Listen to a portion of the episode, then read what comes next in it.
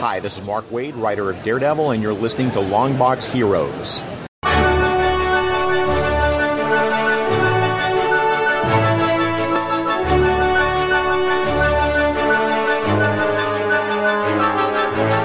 Hello, everyone, and welcome to episode 477 of Longbox Heroes. Joe and Todd joining you here. Todd, Yes. what a busy week. It has been so busy that you left the Lamborghini in the garage. I do. I, I even have it staring right here where it says that we are the Lamborghini of comic book podcasts. But it does say it at the end of the show that we're the like on the Lamborghini of comic uh, of podcast network. So it's a given statement by this point. But uh, I'm the one who always forgets it, and you don't. I know it's weird, isn't it? It's because I have the uh, the garage door opener. That's why. So we can let it out. Vroom, You're the one who takes it out for a spin, where I'm the one who Mhm. just kind of gets. I get to drive it slow in the driveway on Sundays. That's right. You polish the fenders while I make it go fast. So let's get into what we have for this week, uh, which we actually have a lot of news to discuss. Uh, it would not be an episode of this podcast without one of these following things a book from DC being late, a story about whatever's going on in the world of CGC grading, and of course, the Rob Watch. Oh, that's the trifecta right there. That is the trifecta. And we also have a discussion about how DC is going to allow you to decide on how a certain book ends. Uh, one would assume by letting it continue, but that's neither here nor there. And uh, the passing of a underrated comic book creator. Mhm. Uh, we have discussion of the conventions going on this weekend, and it is a murderer's row of conventions this weekend. Some even very close to our own homes. Yes, sir. Digital sales and freebies. Uh, freebies, I think, are done for as we are probably at about a month since there's been any new freebies. What we read from this past week, which was Punisher Soviet number one, Family Tree number one, and Moonshine number 13, which is kind of like a number one since the book has been on hiatus for a couple months. hmm Uh, what we're looking forward to coming out this week. Uh, if there's any Todd's Art Attack, they will be discussed herein, as well as the discussion, spoiler filled, of course, of the first two episodes of The Mandalorian, which was, I guess, what they turned Turbo Teen into. Was really confused in watching the show, but we'll talk about that a little bit later in the uh, discussion of that. I think it was when Turbo Teen crashed into Doc Brown. Mm, there you go.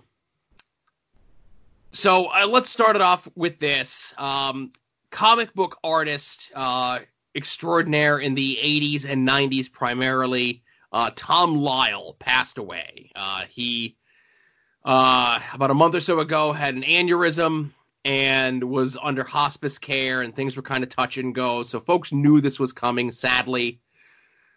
Um, but he, uh, you know, was an underrated, you know, unheralded artist, unfortunately, of the 90s. Had a very similar style to your Mark Bagleys and stuff, as he would be in a lot of uh, Spider Man books.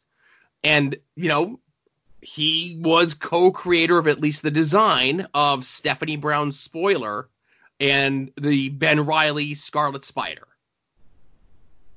Um, you know, he was one of the artists in my heyday of really hammering on Spider-Man comics. That was during the Maximum Clonage days, uh, Maximum Carnage, all that sort of stuff. So he was right there alongside those heavy hitters on those Spider-Man books.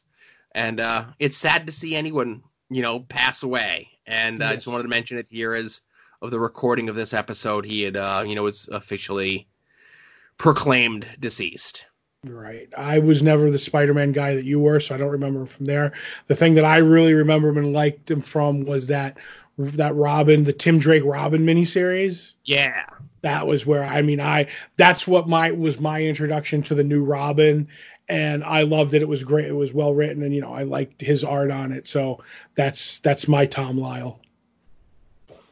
Right. So uh he will be missed. Go check out a lot of his uh a lot of his stuff that he did and you'll see um while it may not be stuff that knocks your socks off, you know. Mhm. but it's uh, definitely really, really good stuff, I'd say. I agree.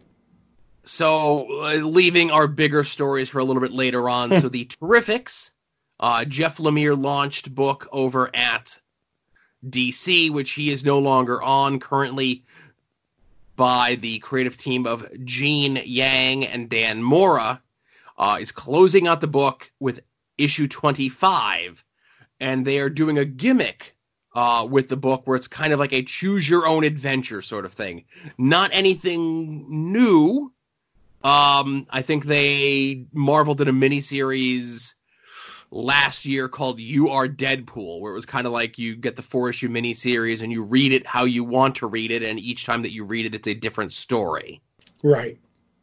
And I guess the way that you read it is is you choose which member of the team lives or dies. Mm-hmm.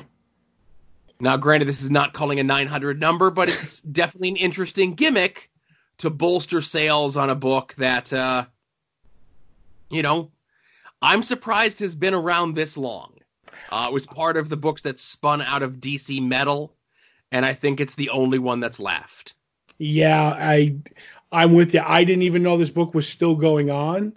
It was the you remember it was the Fantastic Four DC pastiche book, and then shortly after it they announced FF was coming back.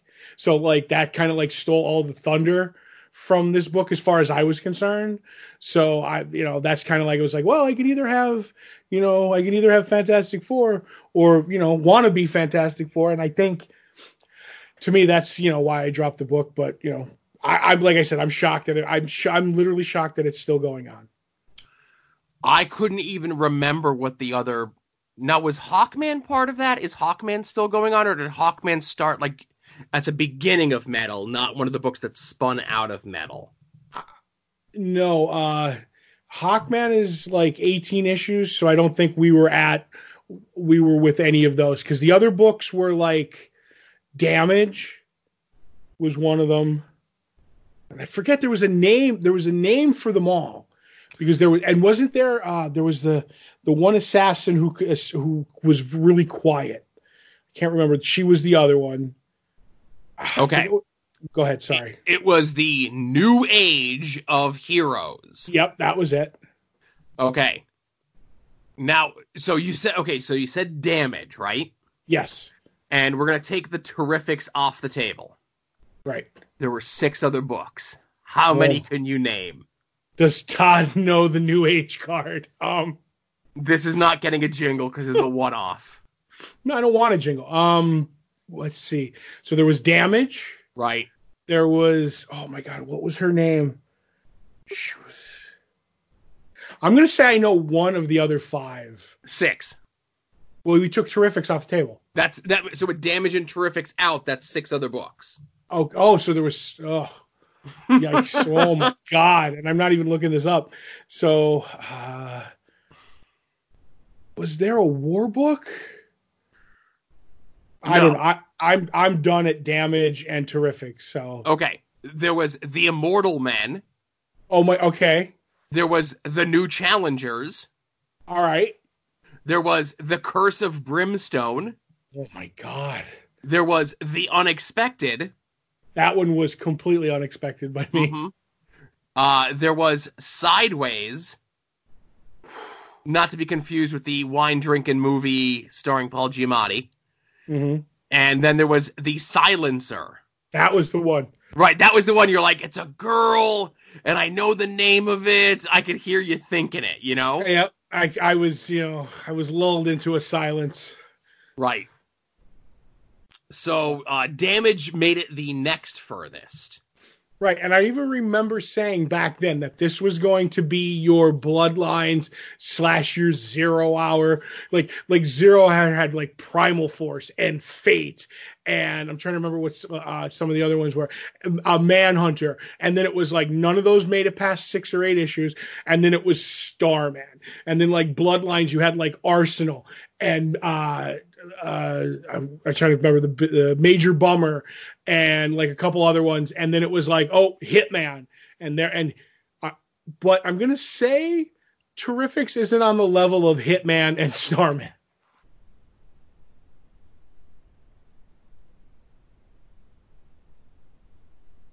give or take. Well, that's even further than I thought on some of those. Right. I would have. Uh, I, I would, would- not have uh, bet money on that. I- any of those books uh, would- making it that long. I would have definitely bet the under on all of those books.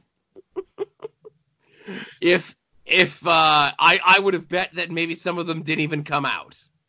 Oh, that's. Well. It's not like Dan Didio, you know, wrote one of them, so Right. maybe he did. I don't know. So speaking of which, and speaking of books that are definitely going to come out, hmm uh, issue three of Harleen has been moved back two months. Now, yes, it's an oversized, prestige formatty, whatever you want to call it. hmm Uh, look, it's only a three issue miniseries, so one would assume it is going to come out eventually. Uh, but the fact that it is one of no less than a hundred Harley Quinn books that are currently being published by DC, I just under the black label alone. just the Black Label alone, uh, was actually supposed to come out next week, and it is now uh, pushed back to the uh, last week of uh, January.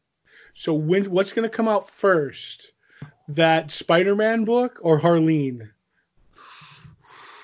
Now, do you mean like the Spider-Man book at all, or The next issue of the Spider-Man book. That uh, what how is it?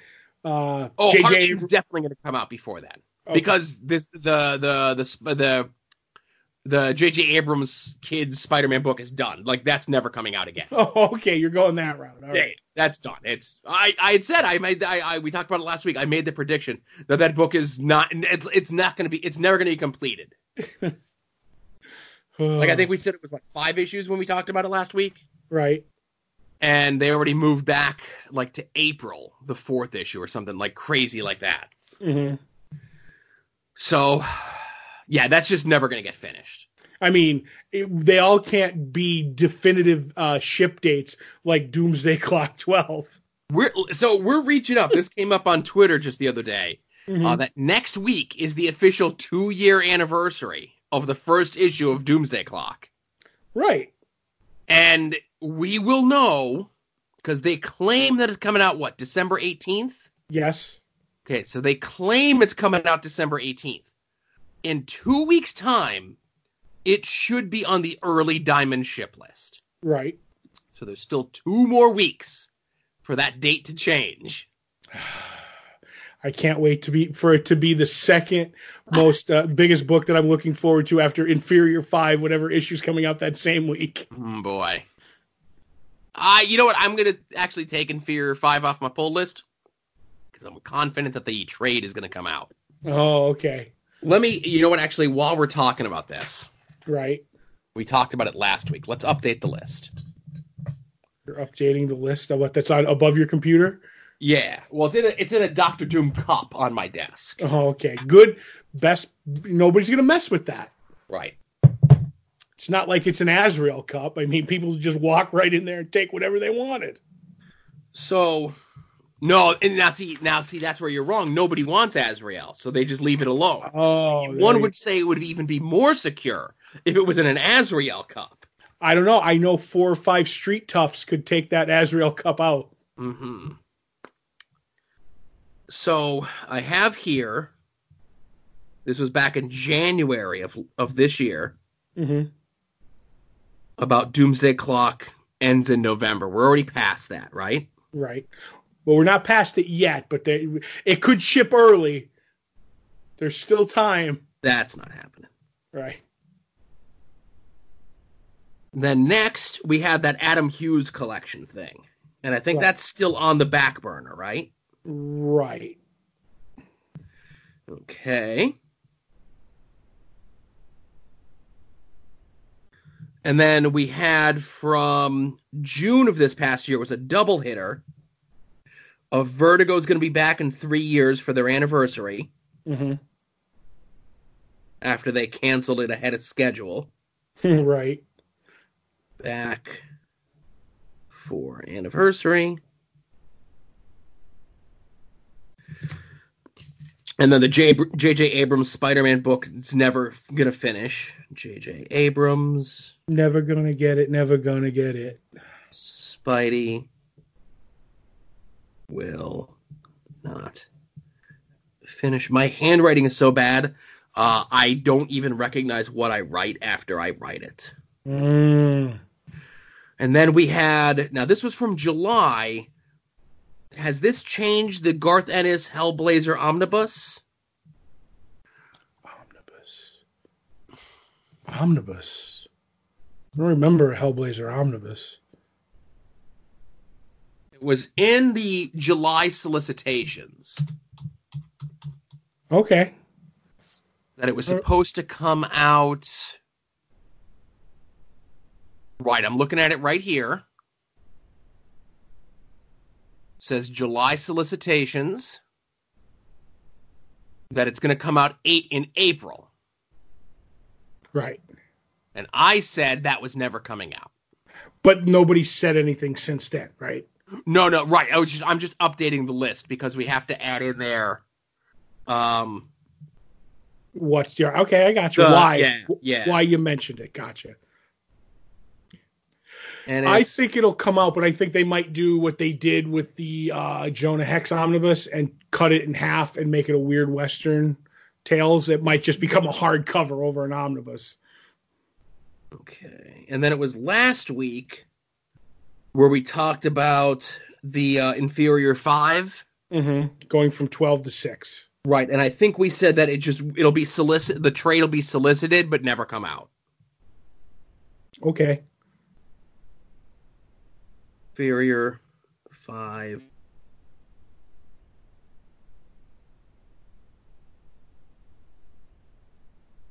That's been updated. That's right. Back in the Doctor Doom Cup, you go. Back in the Doctor Doom Cup, it goes. Now, the Garth Ennis Omnibus is still both on DC and Amazon's websites with that April solicitate or the the April date. Mm-hmm. Uh, I say that gets canceled. Are you wrestling with a keyboard? I'm trying to put the thing back in the cup. I'll do. I'll do that. I'll do that later. I was gonna say. We're recording a podcast. Enough shenanigans out of you. Mm-hmm. Now, now it is time, and I'm going to have Todd take point on this because he seems to be this seems to be his wheelhouse Mm-hmm. in what possibly is going to become a recurring segment on the show. Who knows? And that is updates from the world of comic book grading, tentatively entitled "Grading on You." hmm Uh, yes, so this is going to be a convention that is not by CGC but CGCS, uh, which is or CBCS. I get confused on that. Um, they are a company and they're going to have uh, a convention where they're going to discuss the uh, the grading stuff like that, and they're going to have a guest, which I believe is Donny Cates. Right, Donny Cates is the uh, first guest uh, guest of uh, of honor being noted here. Right. And so they're going to have witnesses on hand because he's going to be do, doing signings, obviously, stuff like that, which I think this, it's not so much that th- this convention is, I think this is more, I brought this to the, to your attention because I think this is going to be like the, the next step in conventions. I'm wondering if this is actually going to maybe even sweep some comic conventions under the rug and we're going to get like a CGC version of this and it's going to draw in the big names where they can sign uh, conve- uh do signings at the show and then you're going to already have witnesses at the show and you're, you so you could uh, verify them and people could charge for their signatures. It's all going to be in house if you know what I mean and that's going to be the next phase of these of these comic cons and may affect some of the smaller comic cons. I mean, obviously, I don't think New York or like Baltimore, San Diego, stuff like that are going to be affected, but I could see these taking off and you know putting it putting some damage in some of the other cons because people do love their their CGC and, and other stuff. Their their signature verified uh, slabbed comics, and I'm I'm shocked that we never saw this or even like you know thought about it but here we go. So i i don't know. I'm not happy about it because i think it is going to do that but and it's cbcs grading. That was the name of the company. Um so do you have any thoughts on it joe? Well, as I look at the prize packet with this, of course, uh, is uh, whatever the price of the admission is, it includes grading for 25 books, hotel, a gift bag, and access to the private trading event. Ooh. So I ask, maybe I put this out into the ether to folks uh, who do CGC. Maybe you're a listener to the show and you do CGC your books. Um, we now have, you know, and there's other folks that do this. Is CBCS now going to be your preferred thing if they continue to do things like this? Are events like this going to be enough to sway you away from CGC? Is CBCS or some other outfit going to come along and say, hey, we'll regrade your CGC books, give you a new CBCS or whomever sticker to put on your books to kind of, you know, like what happens if in the great Monday, Wednesday night wars era of grading, Mm-hmm. CGC goes down? They lose. Do all of your CGC books now are they worthless?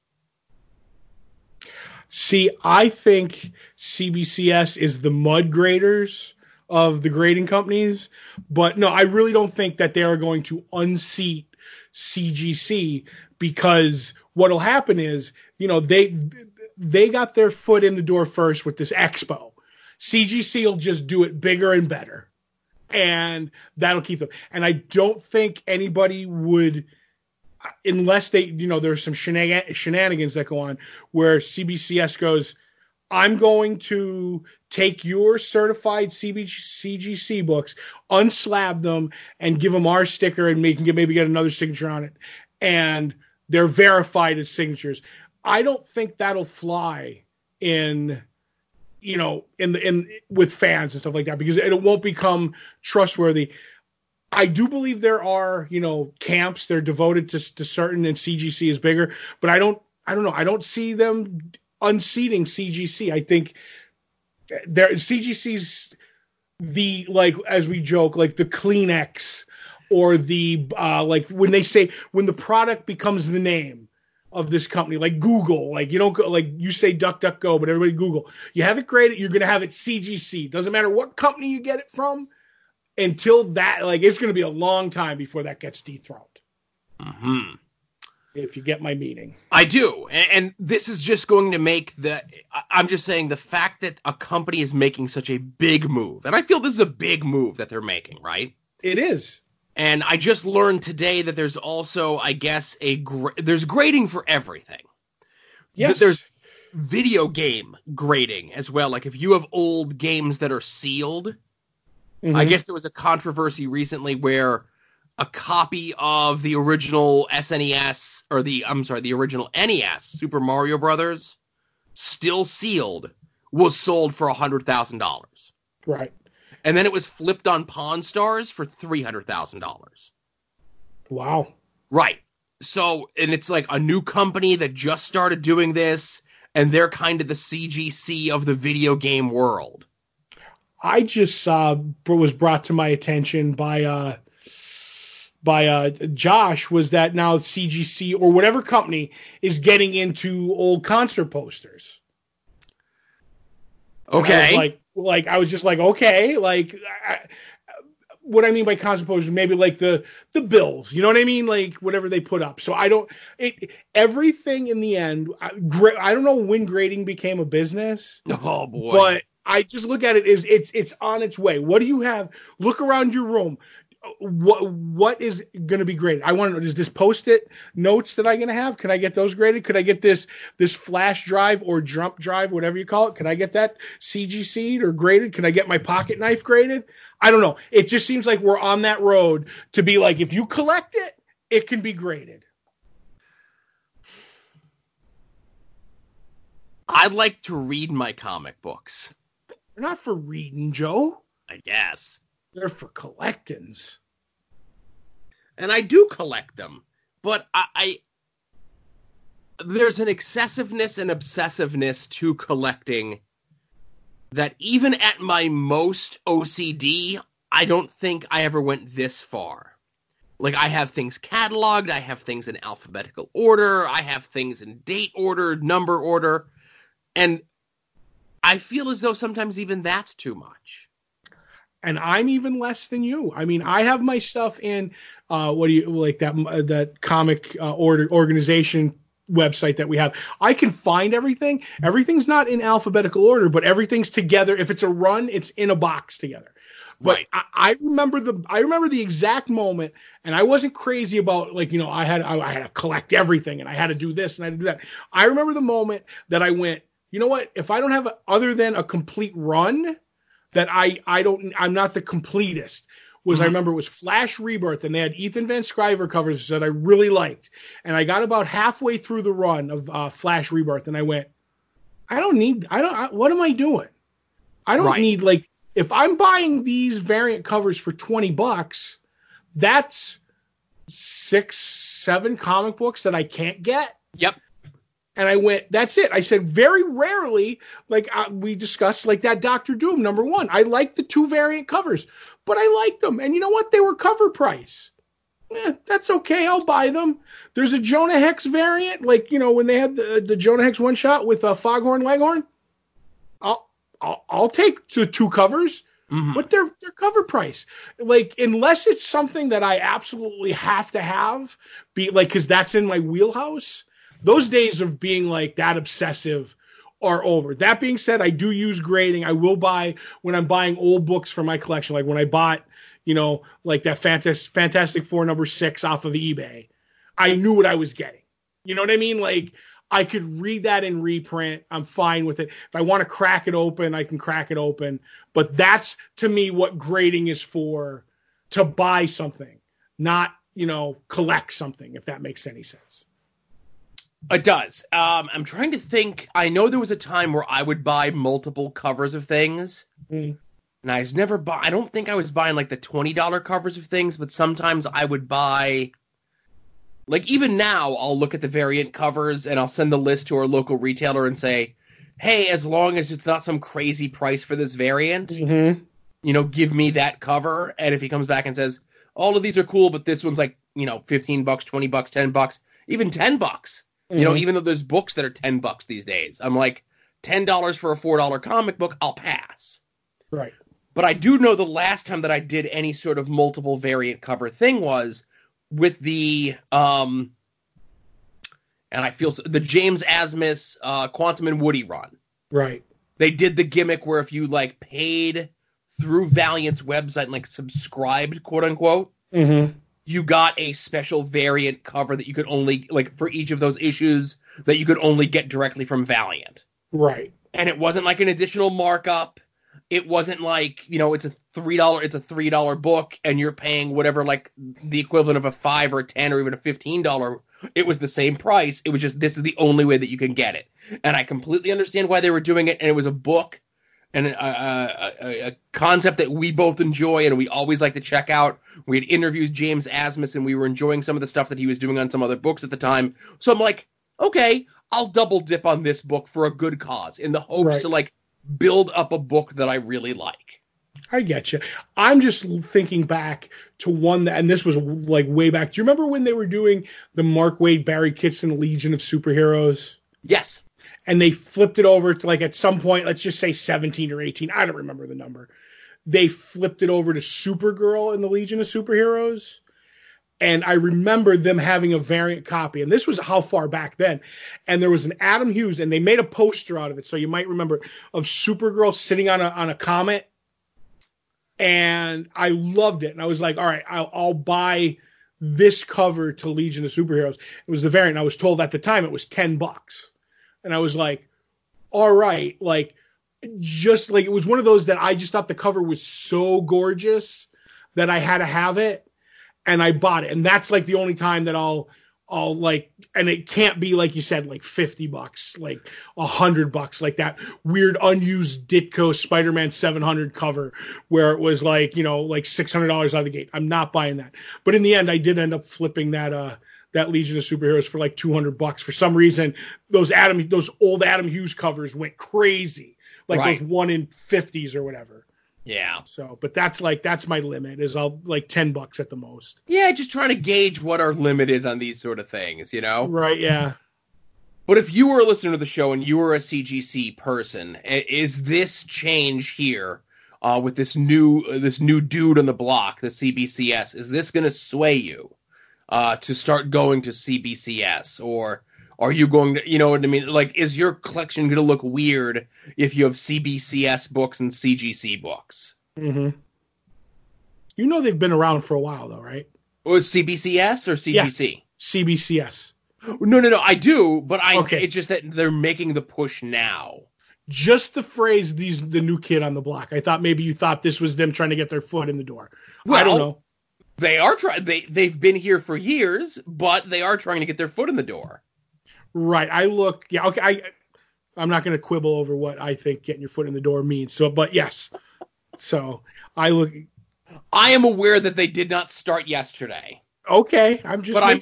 But you have to also bear in mind that today is the first day that maybe that I've heard of them. oh, fair. Okay, that's fair enough. Okay, so that's what I'm trying to get to. I know we've said before CGC and other grading companies. They were the Professor and Marianne of grading companies until today. Right. And I don't know if there's any other grading companies. I think those are the two. I'm thinking there's a third. Isn't there one who had like a, CPX, was that? like CPX or something like that. Hmm. There was a third one which I don't think is around anymore. So you got me looking up stuff too. No, no, no. I don't see CPX, but let me look now. Comic book grading. And see, this is what I don't like. I type in comic book, and the first thing that pops up is grading. PGX was the other one. PGX, and are they uh, defunct? Uh, no, they still have a website, which I'm clicking. It's, it's loading slow, but they're still here. World class, proven professional comics grading experts. And they also have a pressing service. 15 When are they years- having their convention? I don't know. Maybe. What if they? Oh, do you think we'll ever get a grading expo that has uh, PGX, CBCS, and CGC all in the same like con? That's just a grading con, or do you think that's too mingling with your enemy? There's no way that one would allow the other to share the same con space. I'm sure they would set it up so that like they have to be a certain distance away. Now that I think about it, I've never seen like PGX or CBCS have a stand at like a ReedPop Con. They're based out of Eugene, Oregon. Mm-hmm. They are semi-active on the Twitter machine. Maybe we'll discuss this one off the air. Sometimes Okay. there's things we do for fun, and there's sometimes that we do for not fun. Okay. Okay. So, last bit of news, of course, is the way that we close out any news segment where this sort of thing happens. and of course, it's nothing more than the Rob Watch. Ask not for whom the rob trolls. The rob trolls for thee. And now, the Rob Watch. Hopefully, that clicking gets uh, silenced out by the stinger for the Rob Watch. So, this is a follow up from a previous Rob Watch, as many Rob Watches are. So, about a month ago, Rob, and the Rob informed us. I, I apologize for just calling him Rob, like a fool. The Rob informed us that this, the cover of the uh, new Deadpool that comes out in stores this week, is going to be the last original cover he'll be doing for Marvel for the foreseeable future after doing hundred hundred covers. I'm guessing he meant hundreds of covers. The last few years, I'm taking a pause. I'm also not uh, continuing any interiors as I've put those on hold as well. GI Joe Snake Eyes and creator owned are on the desk. Now, uh, I haven't gotten the full solicitations for February are not out yet, but I don't think GI Joe Snake Eyes is going to be coming out in February. But if it is, it'll be in next week's The Rob Watch. Mhm. So, of course, uh, in addition to doing that variant cover, Rob, the Rob, was selling signed variant covers of it on his website up until yesterday. Uh, if you go to the site, there's a dead listing there, and if you go to Rob's Facebook, he says, uh, I stopped selling this book on my site and will be issuing refunds on all orders that were placed. I was involved as a third party on this one and regret participating. There are no signed copies of these books.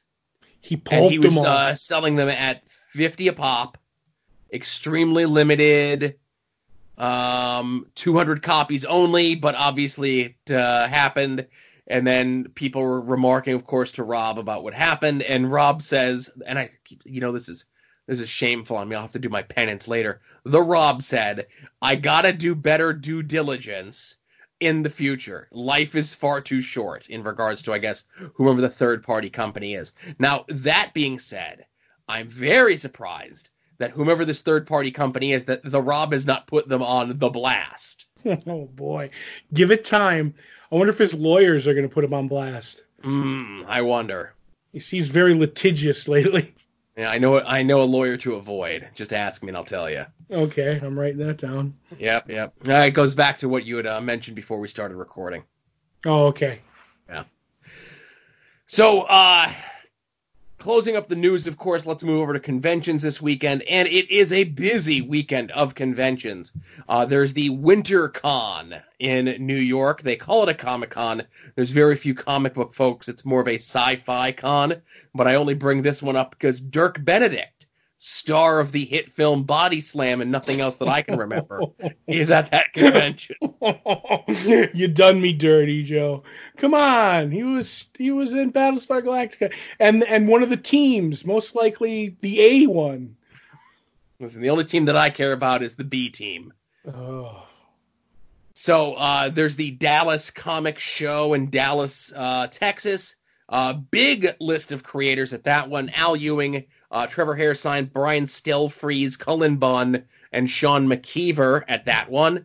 Uh, there's the Southwest Florida Con in Fort Myers, Florida. That's going to have Jim Shooter, Al Milgrom, and then on the from the world of sports and entertainment, Todd.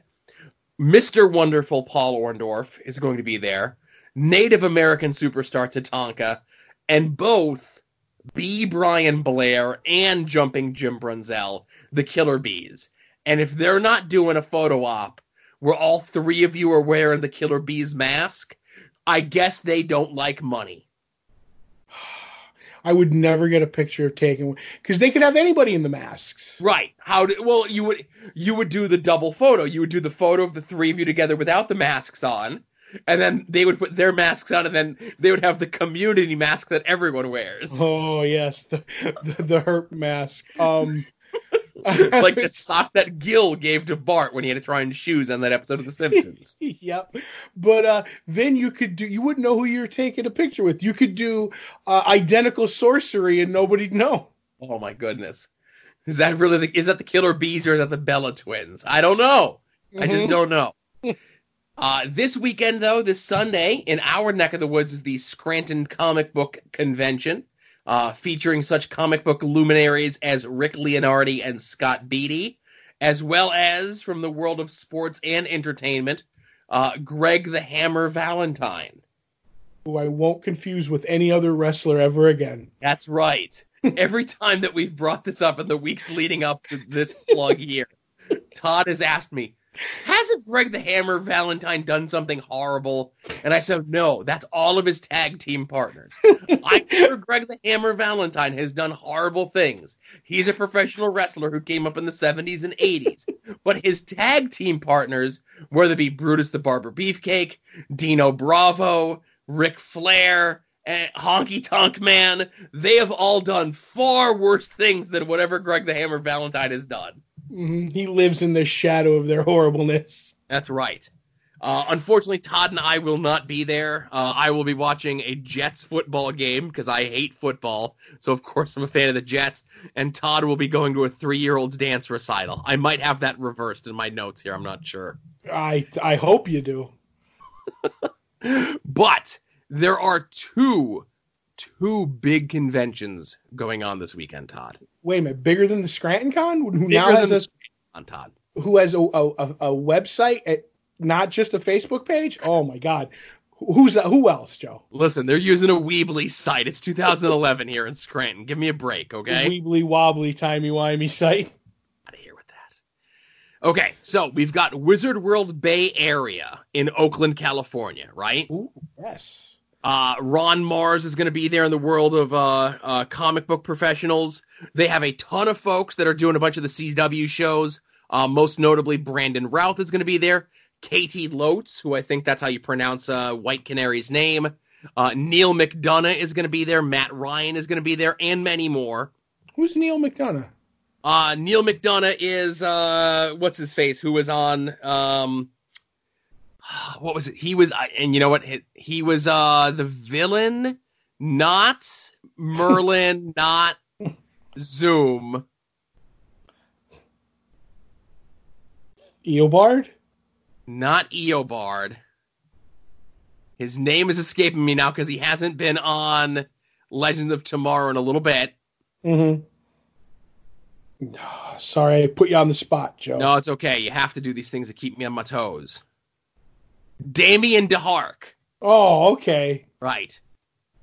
He's Damien Darhk. Mhm. Hopefully, he'll have the the '80s wig when you see him. Right. Uh, and also from the world of sports and entertainment, uh, Kevin Nash is going to be there as a precursor to his arrival in Cleveland for Black Friday for AIW. Supper Shredder's going to be there. Supper Shredder's going to be there, as well as the aforementioned Honky Tonk Man. Mm. But also, Todd, at Wizard World Bay Area, The Rob is going to be there. Oh, But as big as a convention as that is, Todd, there's an even bigger convention that's taking place in Louisville, Kentucky. GalaxyCon is taking place. Surprisingly noti- n- noticeably absent from this convention is a certain Louisville slugger who's gotten himself into some trouble hmm, pretty much on a weekly basis for the last two months. Be that as it may, from the world of sports and entertainment, people that are going to be there are Dave Batista, Double A Arn Anderson. I'm sure looking for David Tosh, Daniel Tosh. listen to me, Daniel Tosh. Christian of Edge and Ricky the Dragon Steamboat, Mick Foley, and Ric Flair. is uh the the dragon's alligator going to be there? No, I don't think his the, the alligator, and that's horrible for you to call Bonnie an alligator. How dare you? Well, wasn't it an alligator in He the? did have an alligator to combat Jake the Snake Roberts, yes, but Okay, well then don't don't make me the bad guy because he once carried an alligator, and that's the pay per view at a casino that you showed me. I think you're confusing two different instances because I don't think Ricky Steamboat was on that event. I thought he was. Anyway, I don't know. It all blurs together, and It, it, certainly leads- does. Yes. Now, uh, Kane Hodder is going to be there, not to be confused with the Demon Kane or the Monster Kane or the Mayor Kane, but Kane Hodder, who played Jason in a bunch of the Friday the 13th movies. Mhm. George Takei is going to be there. Do it. And I made a George Takei reference on At Odds with Wrestling last week that nobody got. So I'm, you know, I'll just live in this corner by myself, sadly. All right. Uh, Christopher Eccleston is going to be there. Oh, he's probably going to be happily taking photos with the fans. Well, he'll be doing one of those things. but listen to this murderer's row of comic book folks, Tom. Okay. Ron Lim, my go-to variant artist for all the uh, Absolute Car- uh, uh, Carnage books. Tom Grummett, Peter David, J. Michael Straczynski, uh, Steve McNiven, Marc Silvestri, Donny Cates, Greg Capullo, Neal Adams, J.M. DeMatteis, and Salty Keith. Oh, you just need one more for the trifecta there. I don't know who that is. That person's uh, all knowledge of him has been wiped from my mind. Mm, I heard he was going to be at the show, but he's running late. So Oh boy.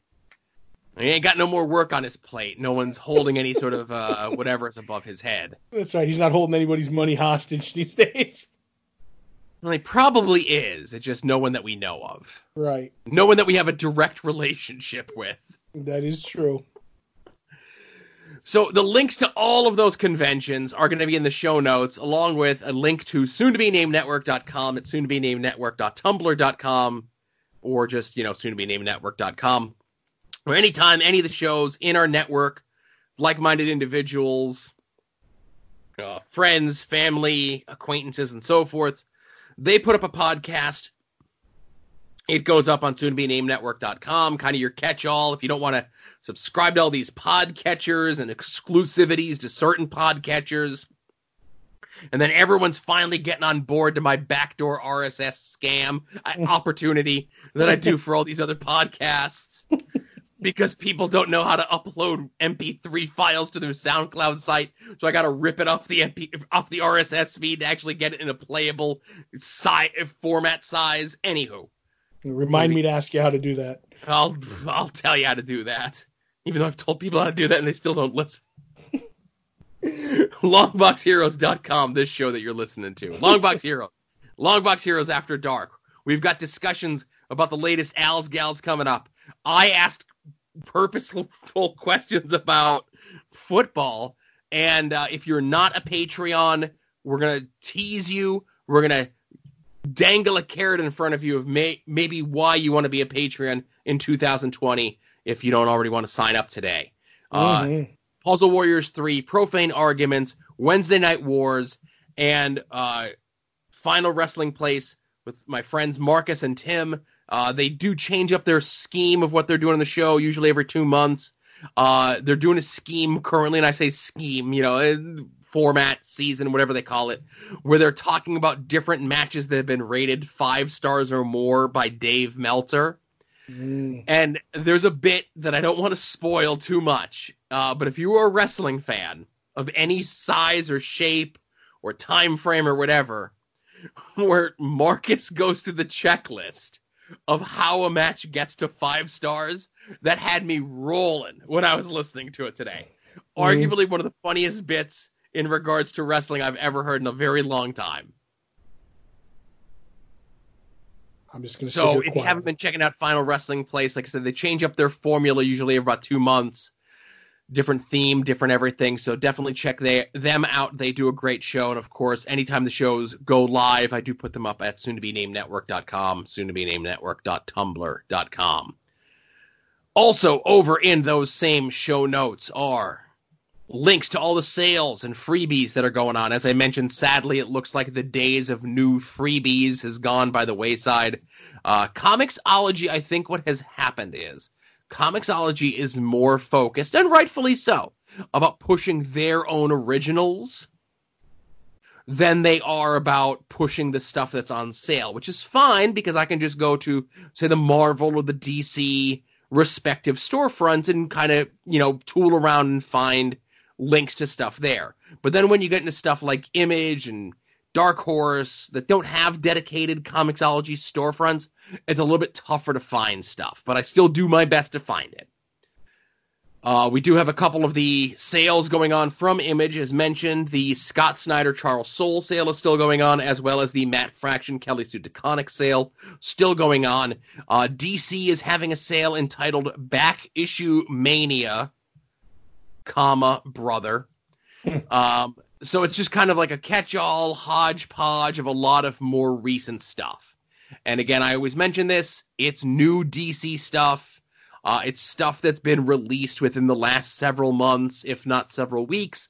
And DC typically does not put their stuff on sale uh, anymore. So when they like, they don't do like Marvel does, where the books come out, and then if you wait six weeks, you can buy them like at a buck off. DC doesn't do that anymore. So when these sales come up, I always like to make sure to point you, the listener, in the direction of such. Uh, Marvel's sale this week is on X Force and X Force related stuff. Uh, if you are a comic fan of the 90s, there is an Uncanny X Force story arc that directly ties into Age of Apocalypse. That is part of the sale. It's collected as entitled uh, the Dark Angel Saga Part 1 and 2. You can get the whole thing together for less than $8. Highly recommended. Uh, one of the better X Men storylines uh, where you don't need a ton of continuity knowledge going into it, like a lot of X Men stuff. Are you aware of Age of Apocalypse? That's all you need to know for the storyline. And I think a lot of people know about Age of Apocalypse because, you know, I heard rumors about that. Right. So all of those things are going to be in the show notes here. Uh, Todd, let's get into what we read from this past week. Where would you like to begin? I would like to start with I was looking forward to most Moonshine number 13, um, written by Brian Azzarello and art by Eduardo Risso. Um, I was because I'm mostly interested to get your take on this. But basically, this story is about Lou P- Pirlo and his the woman he's with is Delia. Um, he's on the run looking for help because he's been bitten by a werewolf. So they go down to which looks like Louisiana to get help from Delia's family, who she's running from, because she has to maybe do something with this person that she doesn't want anything to do with. So they're like, oh, if you want help, you're going to have to go. And she's like, to heck with him. We'll go figure it out. And Lou realizes that to do anything, he's going to need money and decides to go through this plan of making himself look good and work his way up through the chain of like grifting to get some money. And then he ends up falling into some, with someone who may or may not be trouble because we we kind of realize who it is. That's the brief explanation of the book. But the the real part of the book that i love is obviously the art but also the the pulpiness of the writing that Azzarello does, like him explaining his past and how he rose up through uh, the gangster ranks in New York and get noticed, and how he's like, I could take these, how it's different taking cheating money off of the rich people as opposed to poor people to work his way up. I don't know. This is one of those books that I don't know how to explain every time I read it. It's the the the the, the floweriness of the writing that I absolutely love. Um, just like one of the lines where he's like, "Oh, I, I gotta get the money, the little bit of money off the, the, the, the, regular folk, and then I can go get dressed. And he's like, because you always have to show up looking like you have money if you want money. And I'm like, just the way that shot and it's drawn and that, that caption, I don't know. This book is one of those that I can never put my finger on how to explain why I love it. I just love it so much. And it's it's a werewolf book, which it, you know blows my mind. And I was just wondering at issue 13, did you find it easily accessible as not have not read it read have not been reading it the way I have? Yeah, I, I remember I checked out the first issue or two way, way, way back when this began. Mm-hmm. And I did work some uh, time out of my busy schedule to read this since it was on uh, your list. I do try my best to do so when it's a, essentially a new number one. Mm-hmm. And that's kind of what this is. Uh, now, I, I, will also state this here as well. I am a fan of Brian Azzarello and Eduardo Risso as a team. I think Eduardo Risso is one of those like unheralded, unsung comic book artists. Not to say that he doesn't get his due, but I think people maybe take him for granted on how his style works so well in comic books. And we're, we're going to talk a little bit about that, about another artist a little bit later on here on the episode when we get to some of the other stuff that we've read from this past week. But uh, they there's a lot going on in this book, right? They give you a lot of information, but it's to do so to give you, um, I guess, show you the paths and where this story can go. Mm-hmm. Yes, it's a werewolf story. Yes, it's also a voodoo story. Yes, it's also a crime story, like grifting and you know things like that. So if you like books like Criminal, there's stuff in here for you. Uh, if you like some of the stuff that they've done before in books like Hellblazer or Madame Xanadu or stuff like that, there's stuff in here for you. Uh, if you like books like American Vampire or the stuff where it's a lead of a specific monster, a, a Dracula, a, Frankenstein, a werewolf, a mummy, or whatever that is, there's all those elements here. And it may sound, me saying this, seems like it's overwhelming, but it's not because they don't give you a ton of characters that all of these concepts are spread all over. Mm-hmm. You have Lou, you have his girlfriend, and then you have the character at the end of the book as and the and the three sisters sisters family members. Mm, that's played a little loose. And i that's you know something uh, i get all my voodoo storyline knowledge from cloak and dagger. So right. Not anymore but not no yes. more i don't but i did. I did. Um the only part that i felt a little and again i don't want to say uneasy uh, was when uh, Lou was talking to the butler esque kind of. The what'd you say? Like the butler, the guy who, who... the butler esque gentleman, right? Right. and the dialogue in which they were using to come out of his mouth. I'm like, oh boy, let's uh, it's 2019, huh? But Right, then why that is and where that leads to made sense literally two pages later. I was kind of the same way, but I also felt like immediately when the and I'm just gonna say it, when that character showed up, I was like, this character is a lot smarter than he's making out to be. And th- that's kind of like, and also even if it was, I'm of a different mindset, so I don't know. I don't know. I by looking at the color of my skin, I maybe have a different outlook, but I get that this was prohibition time, and you know, things like this kind of you know happened. So i don't know. Uh, i just look at it as i look at the time the story set in. But i also like that they're making this character out to be more than just the cliche you know uh, racial character that it is. So i don't know. I, i'm okay i'm okay with it So I thought this was good. I'll definitely be uh, looking forward to this uh, next time it comes out. You just may need to remind me. i will remind you Okay. So the uh, other book that was on my list of uh, things to be most looking forward to this week was Punisher Soviet by Garth Ennis and Jacen Burrows. Now, Jacen Burrows, I remembered from a previous Garth Ennis book, Crossed. Uh, they had done stuff together there. yep So I was shocked to see, and I'm f- somewhat familiar with Jacen Burrows' art style, but I was shocked to see him so um, heavily attempting to ape Steve Dillon's style. he's definitely trying to mimic him And that took me out of the book a bit because, and not to say they didn't do a good job and the art wasn't good, but the parts where Burrows' art came through, I liked a lot more than the parts where he was trying to be Steve Dillon. right So again, that out of the way, um, you know, Punisher, he's killing people. It's Soviet mobsters. But he, the Punisher, stumbles upon a bunch of mobsters that he was on his way to kill that somebody got to before he did.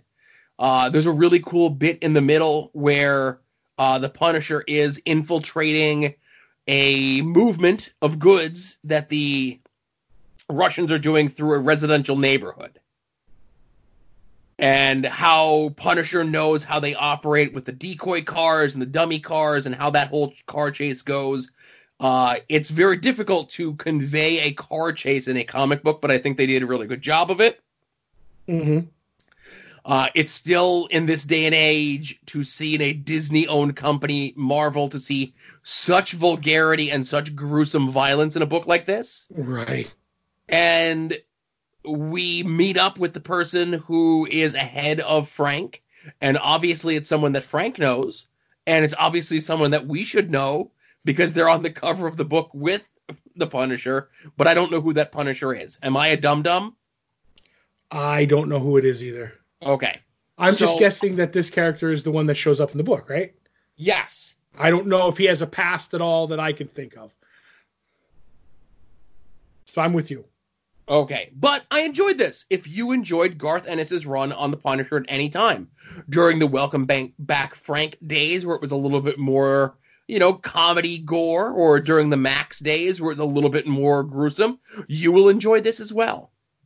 Just be prepared that you are looking at Jacen Burrows' art and not Steve Dillon art, even though he is trying to do Steve Dillon's art.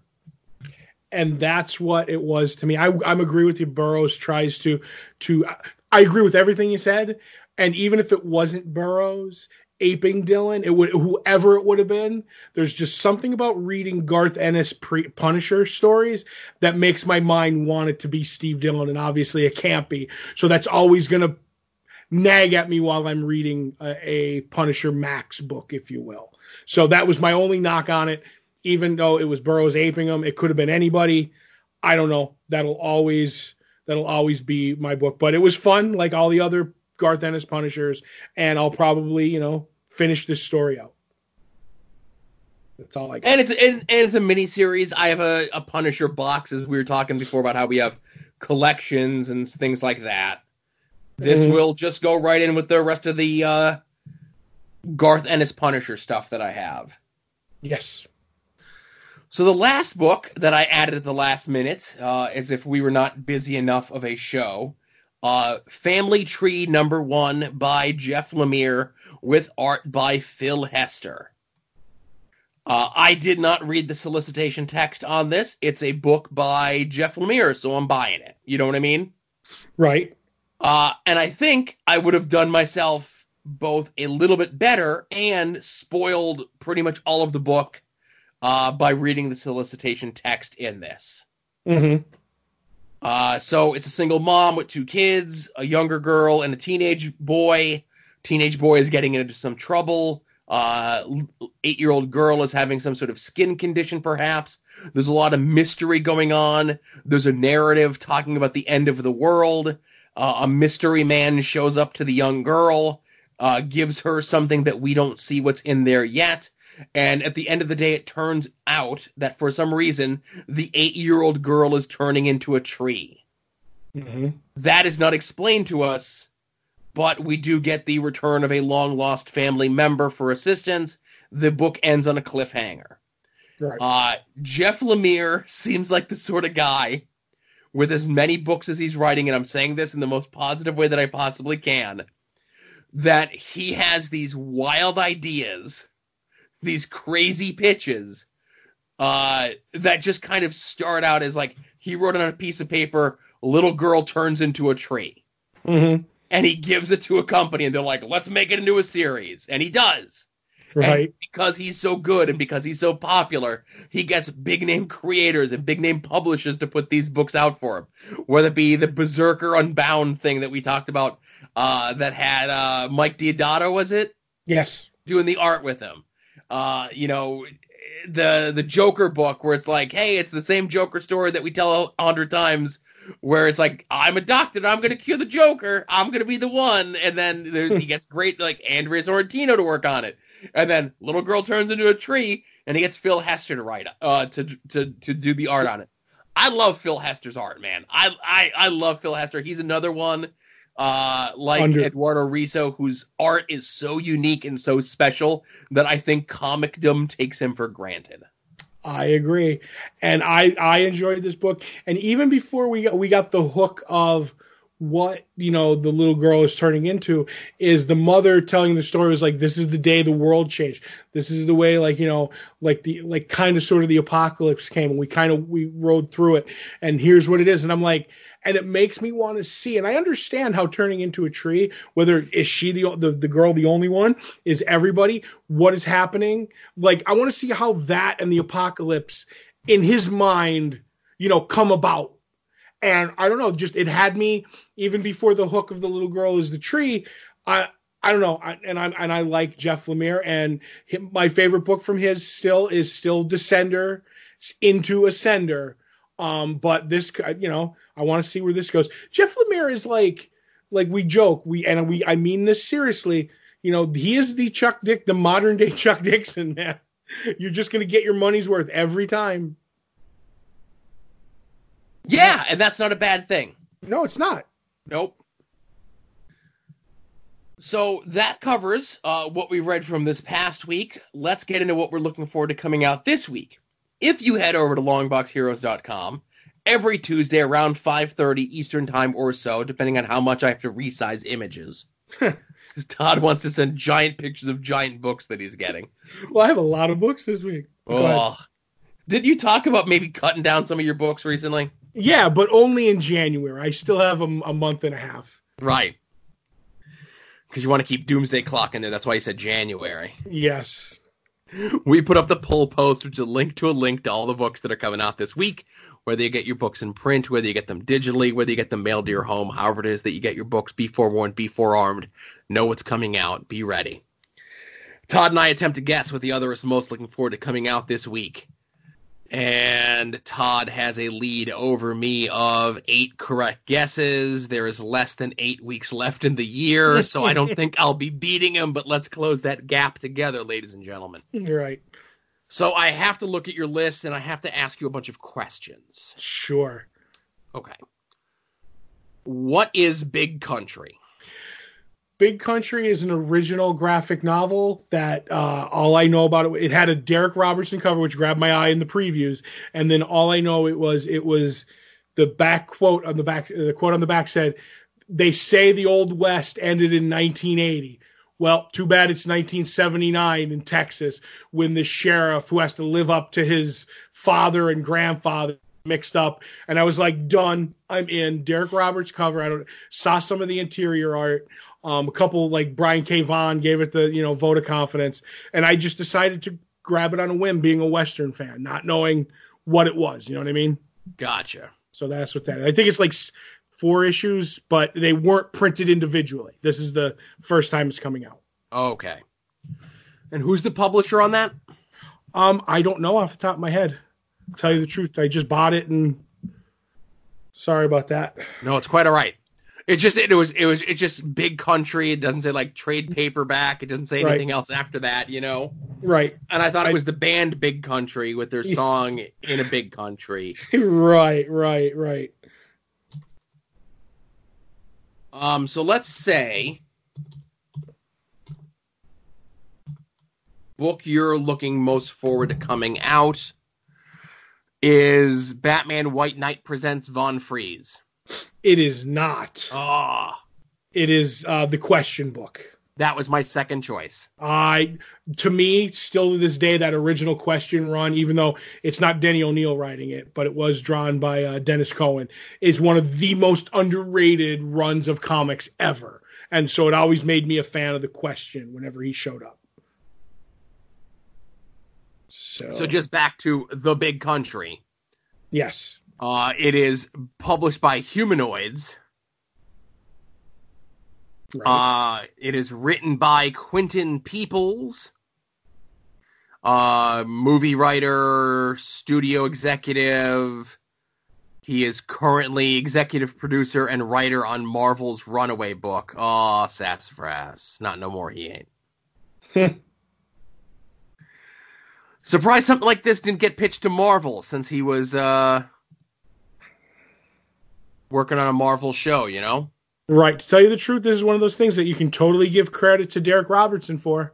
Because Right. he only did the cover, and as I was flipping through the previews, that cover just grabbed me.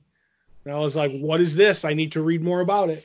So the covers he are important. did a TV show called Flash Forward from Mhm. a couple years ago. Not the comic that's on my list this week. Nope. Uh, TV show called Unforgettable from even less than a couple years ago. Hmm I mentioned he did Runaways. He did uh, the Iron Fist show on Netflix. Ah, And uh, he also did uh, an episode or two of the Inhumans TV show. So let's uh, kind of scratch that from his record. that's right. He was that was that was at gunpoint. yeah, But was under look, duress. looking over your list of books, Joe, is the book you're also looking forward to most Question the Deaths of Vic Sage, number one? No, it is not. Is it Immortal Hulk?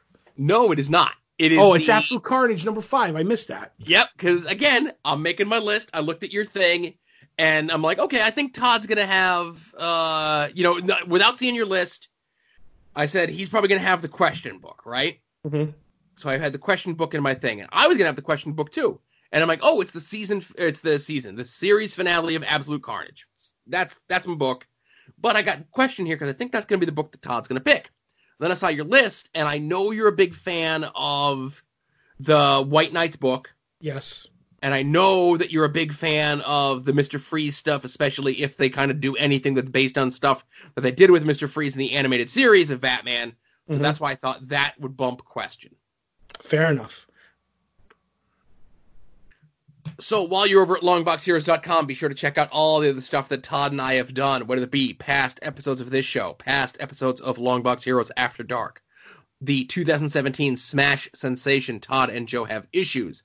You could also check out our store where you can purchase shirts and stickers and pins with our fancy logo on them. If you want more fancy items with our fancy logo on them, or shirts and apparel and all sorts of mess of things with things inspired by the show. Everything from fish math to when did blank become a business to the soon to be named network logo. You can get any of those and all of those over at our TeePublic store. fish math season will soon be upon us. That's correct. As more and more Long John Silver's close. Oh, shh. Don't ruin my Christmas, Joe. Uh, you can also help us out, of course, by subscribing to our Patreon. Uh, this Friday, when the After Dark comes out, we're going to kind of give you a peek behind the curtain of what we have planned for 2020 with the Patreon to hopefully entice more of you, even just to give us a dollar a month. Five dollars a month is great because that gets you After Dark two days before everyone else.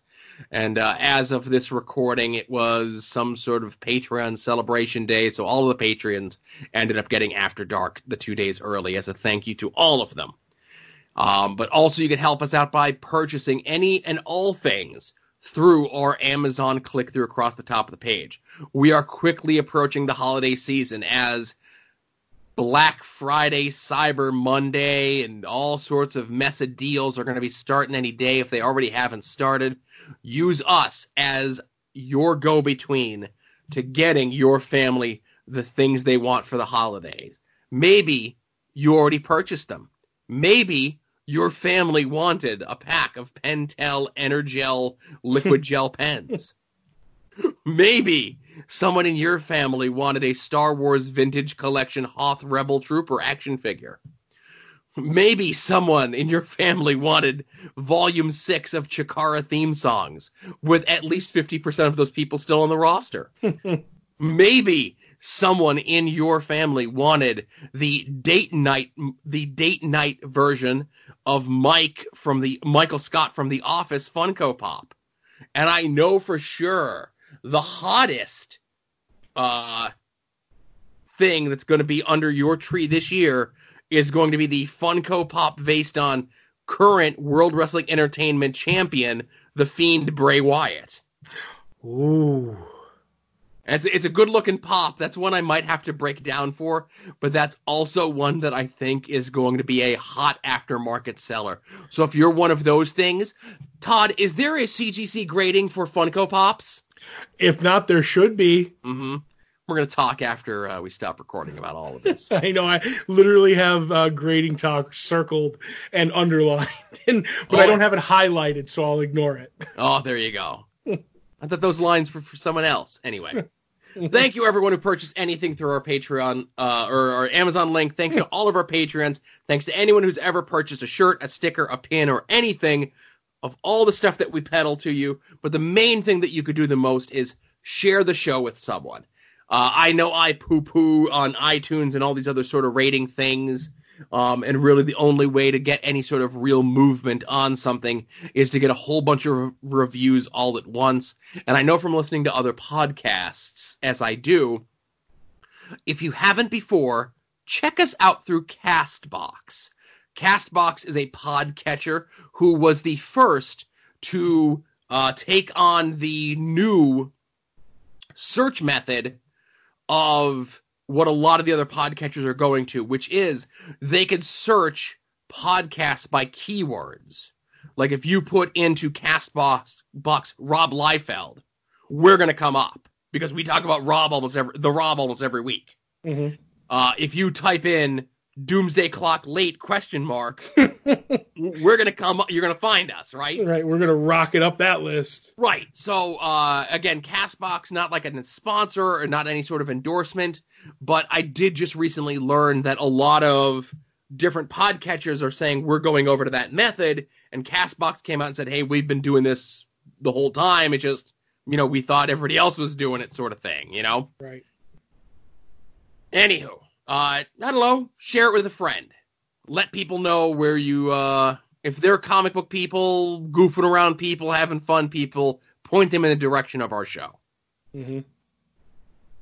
Uh, so Todd, were there any art attacks this week? Yes, uh, from Fred Chamberlain. He uh, he sent in a piece of artwork. He said, "Pick this incredible double page spread up from Mike Perkins at Baltimore Comic Con. This series is a fun read, and the art is stunning. And I later found out that this is the Lois Lane uh, twelve part uh, series that they're doing at DC right now. And this, uh, looking at this two page thread, it's it's gorgeous. It kind of reminds me of like uh, like the way it's drawn and inked and everything like a little bit like Lee Bermejo kind of a style. um, but obviously not painted. Um, but yeah, this is a thoroughly like gorgeous uh, little piece. Um, I don't read uh, Lois Lane, but Mike Perkins might uh, might draw me for other books in the future because I really enjoyed this piece. So thank you again for sending that in, and I believe that was the only uh, art attack that we had. So thank you very much uh, for submitting. If you are heading to a comic book convention anytime here in the near future, uh, you yourself are a burgeoning artist, or you recently purchased a piece uh, from someone online, be sure to tweet it to us and tag Todd's Art Attack so we could share your your work, your information, your beautiful pieces of art that you have with the rest of the world. Mm-hmm. All right, so that is the end of the non-TV discussion part of the show, correct? Correct. All right, so if you have not watched the two episodes of The Mandalorian, and I pretty much think everyone has, and you don't want to be spoiled by it, we bid you adieu, and we will see you all here next week. Thanks for listening. Episode 477, Longbox Heroes. Now, Todd, Mm-hmm. let's get into some discussion of The Mandalorian. Yes. So the first episode came out this past Tuesday, and then the second episode came out on Friday, which is going to be the regularly scheduled time that the show comes out. Except for one week, I did look that up. Really? Yes, I looked up the, the schedule, and for one week it's going to be off, and and I can't figure out why. It's not near like a holiday or anything like that. Um, but you I'm made me think that when we were talking about uh, I'm looking at a calendar here. So please forgive me. no, I got you. Sixth, there's the thirteenth.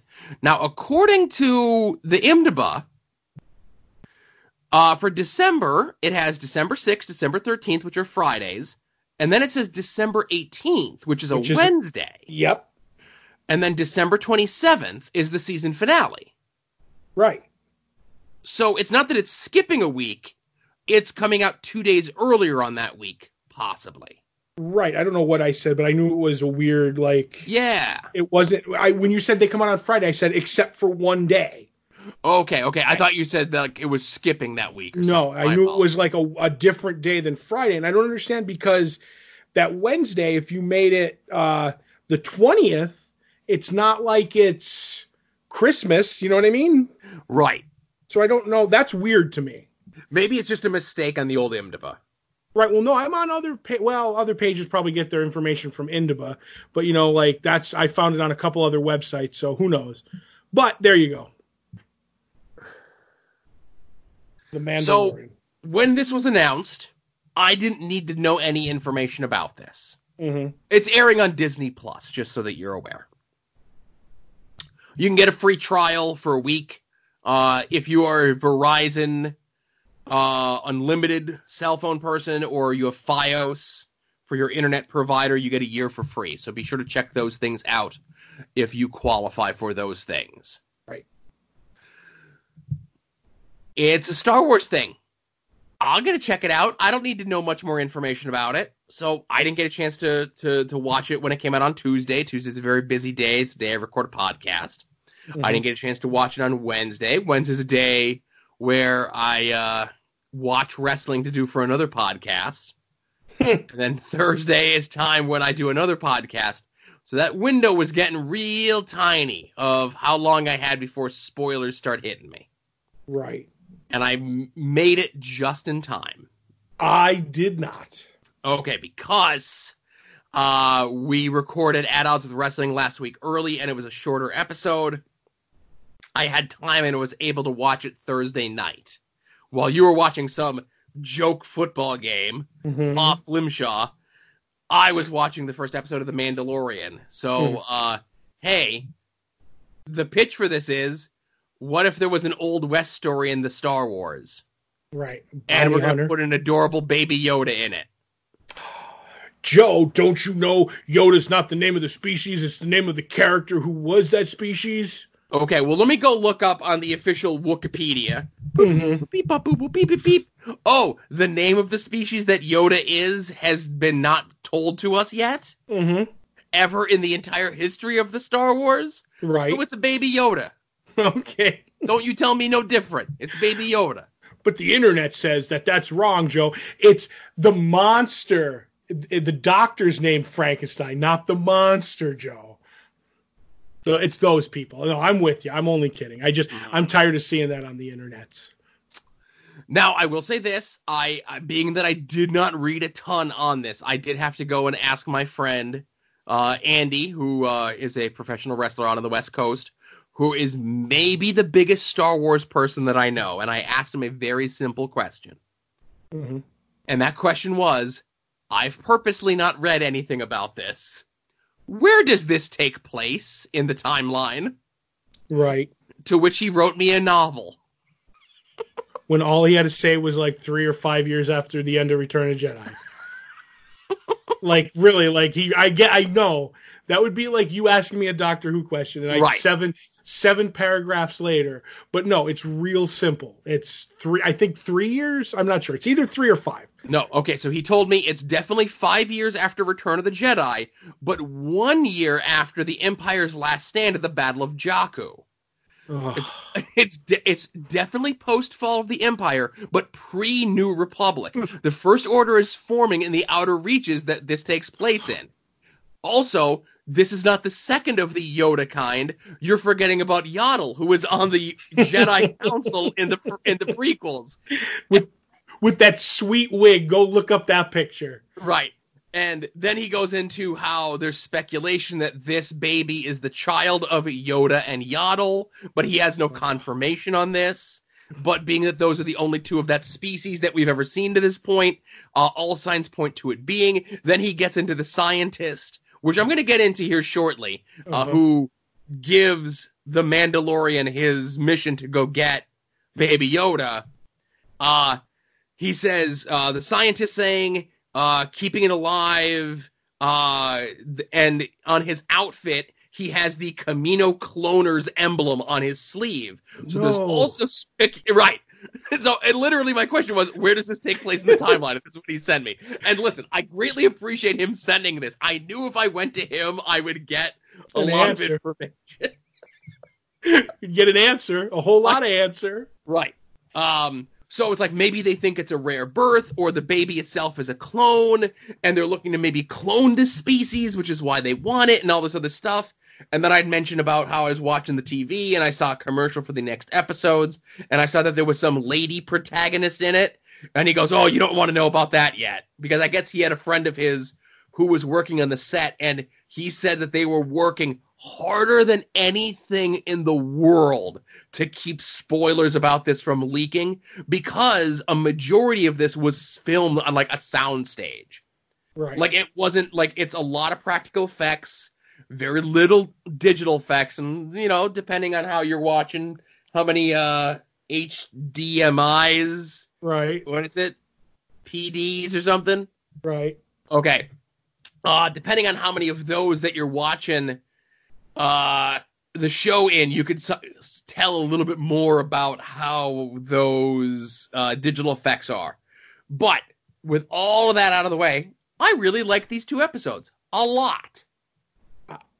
I did too because Joe, I don't know if you know this, westerns kind of speak to me, Yes. and this totally like to walk when he walked in the saloon, and you know the whatever the cantina whatever, and it just goes down. I'm like, and just all those like Italian uh, spaghetti western shots, like where he's you know be, uh, when the Bossk's people jump him in the in the in the valley, and he's just walking. And all of a sudden, he sees a shadow go like over the corner of his shoulder, and he's like, and they just go to the hand next to the to the pistol, and I'm like, oh my god, did they make this for me?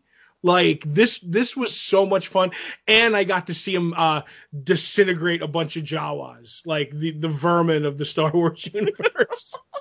like and and again, you say vermin, but they send him on this quest to get the egg, right? right, And then all they do is they just cut it open and drink its gooey nectar. right. They don't drink it so much as dip their paw in it and, and wipe it on their face. which is how a Jawa eats, apparently. I don't Mhm. know. I'm not a Jawa. Well, let's just say that's how a Todd eats. That's how a Jawa eats. It's all good. Okay. Now, I do have one nitpick about the show, and this is a 100% Joe hangup. Oh boy, these are my favorite. And I'm aware of it, right? And I understand that it's my thing that I have to deal with. Is it wigs? No, it's not wigs. It's when real people show up in Star Wars. Like Herner Wertzog or whatever. Like Werner Herzog or Yes. Carl Weathers. Oh, I was waiting for him to get like, oh, like you know, you get yourself a do backbone, you got yourself a stew. Right, right. So when I watch a Star Wars movie as a kid, I don't have any real world attachments to these people. You know, mm-hmm. they're Han Solo and Princess Leia and Luke Skywalker. You know, Corvette Summer wasn't a thing yet. I, I I hadn't seen American Graffiti or these sort of things. And as the movies kind of went on into the prequels, and you know, they cat they did a little bit more big name casting. Like I knew who Ewan McGregor was, and Liam Liam Neeson's And the Mace Windu's. right and Samuel Jackson and people like that. But it was only like a couple here or there. But you know, at the time, it's like okay, well, you're a real actor who's done a ton of other things, and now you're doing Star Wars. Same could be said for Alec Guinness, but I wasn't a big at at five years old. I wasn't watching Briv, Bridge in the River Kwai, right? Exactly. That's like the only thing, other thing I know him from. Right. So I didn't have a frame of reference. I'm like, that's Obi Wan Kenobi, right? That's who he Hey, is for the rest of his life. You know, he Right. didn't have a career before or after. Right. Why is Obi Wan Kenobi in uh, the bridge on the River Kwai? That's Right. And then when they did the new the, the new Star Wars movies, uh, you know, I don't know who Diego Luna is or any of these other people that Mhm. are are in these films just because I'm kind of like the only one I had any sort of somewhat attachment to and this was a tertiary attachment was Adam Driver just because I knew him from like a couple bit parts in Coen Brothers movies, right? So Right. not that big of a deal. But when Apollo Creed shows up in Star Wars and is handing out mission discs to Boba Fett lookalikes, I just take a pause for a second. What about Posehn and uh, Horatio Sanz? That didn't bother you? Uh, oh, you know what? Okay, so they were. uh I know Brian Posehn was uncredited, but it wasn't until I heard his voice. I'm like, Oh, you're Brian Posehn. You're not supposed to be in Star Wars. You're supposed to be telling jokes, you know, on a podcast or something. Right. it takes me out of the Star Wars experience, but I get get it that these folks, your Brian Posehns, your Horatio Sanz, are probably big Star Wars fans, Mhm. and they look at being in a Star Wars property as a cool thing. And listen, I get you, man. If I could be in a Star Wars thing, I'd be in a Star Wars thing. I ain't gonna be in a Star Wars thing, and I ain't begrudging you from being a star being in a Star Wars thing. But just so you know, when you are famous for lots of other things, and then you show up in a Star Wars things, it's gonna take me out of the Star Wars thing, even just for a second. Like Yeah. just for a second, I'm gonna pause, and I'm like, something's wrong here. Mm, I think you mean a lot of stuff about Star Wars things. Yes. Gotcha. Now, did you know who the Ugnaught was? Uh, yes. Okay. So I recognized the voice at first, but I I- didn't quite place it. And then I looked at the credits, and it was Nick Nolte. Right. So you're okay with like a a, a, a bigger name actor or a well known actor under tons of makeup and CGI? Absolutely. So Horatio Sanz didn't bother you so much Um, because he was a little too Horatio Sandsy. I don't think I could pick out a Horatio Sanz bit or him in a lineup. I'm aware of who he is, and I think he was on the SNL, but I don't know Right. who Horatio Sanz is. I gotcha. But I know yeah, who Brian Posehn is. no, I knew who Brian Post like he was in as soon as he pulled up. I was like, oh boy, good for him too.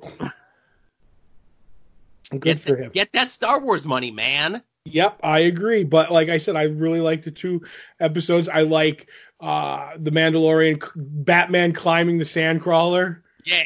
um, and literally like the doors opening, the windows opening, like on the old TV show, and he's just grabbing Jawas and whipping them off into the distance. Yeah.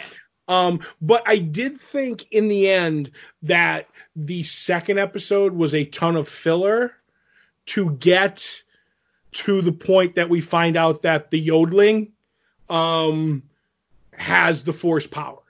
Do you know what I mean? It was like we just he we this is all this stuff to get the Mandalorian to fight the mud monster and then we find out that he has the kid has the force powers and that's it. I'm like I think we could have found out a different. I think it slowed down the, the episode a little bit. Do you know what I mean? Because it was just him and the the baby kind of wandering for a while. Mhm. If that makes any sense, I don't know. I just it was sparse. It was my I- opinion. Uh, I didn't have a problem with that. Um, the episodes respectively, I think the first episode was 42 minutes, and the Mhm. second episode was like 38 minutes, mhm. like bell to bell, opening to close. Um, so I- like that they are not going to the model of the Marvel Netflix shows where every episode has to be an hour plus. Mhm. Like, no, that's all we need to say. And I saw some people saying online that they felt the second episode had like seven to ten minutes of like nothing. Mhm. There were times in westerns, man, where like like it was just dudes walking. No, I get you, and, I, and You know- I'm just saying. And I, get where you're coming from regarding the episode was just set up to show that the baby has the force powers. Mhm. But I think we knew as a Star Wars person that as soon as we see Baby Yoda, it's like, oh, he's got force powers. He's Baby Yoda. Of course he does. Right, and I understand there's walking westerns, but when you have 30 minutes of an episode, you should not have filler. I get you. That's all I'm saying is like it feels a little wasted in it that you have the and I don't mind the episodes being a half hour. I'm because people forget that the, each episode has like a 12 million dollar budget. Like that's a lot for a TV show. You know, so I, I'm good with it. But just like I said, if you're to run a half hour episode, I I don't want to see like filler. If that that's all I'm saying. Like even eight minutes of filler. So that means your episode was really only 22 minutes. But I do like the fact that you know there's no real like big opening. Like we get right into it. You know, so but it was good. I, I still have a ton of questions about like the Mandalorians themselves and like the steel and stuff like that. But I am not emailing your friend because my eyes are sore. Okay. He is very knowledgeable on Star Wars. Fair enough. He thinks I, I, I love Andy a lot, but he thinks Star Wars is real. It's not Doctor Who. Come on. No, Star Wars is enjoyable and loved by all. oh, shut up, you. All right, so I think that closes things out for this week. I agree. Uh, we are this this episode sadly is going up late, but we had a lot to talk about, but that's okay. And we still have tons to talk about off mic. So, I can edit while we're talking. no, I understand. And now the loop has been completed, especially if you've listened to After Dark already. Mhm. In the correct listening order of the show. All right, everybody. That closes out episode 477 of Longbox Heroes. For Todd, this is Joe saying thanks for listening, and we'll see you all here next week. Remember, be a faucet, not a drain. Boop!